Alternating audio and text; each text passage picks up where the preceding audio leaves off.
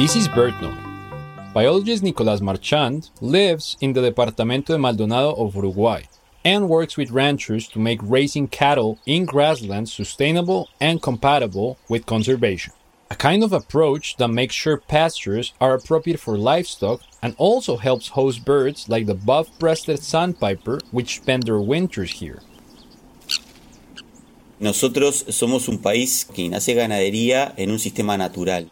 Uruguay, Nicolás is saying here, is a country that does ranching in a natural system, not a transformed one.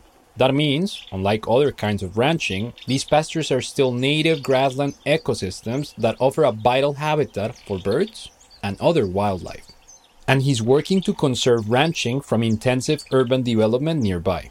He and his Manomet team build relationships and engage with ranchers and agricultural agencies operating among these lagoons. Todavía tenemos gran porcentaje, 60% del Uruguay es campo natural. We still have a great percentage of natural pastures and grasslands, about 60% of Uruguay. Nicolás says here. Pero hemos perdido mucho en muy poco tiempo, ¿no? Entonces, but many eh, have been lost in a short eh, period of time.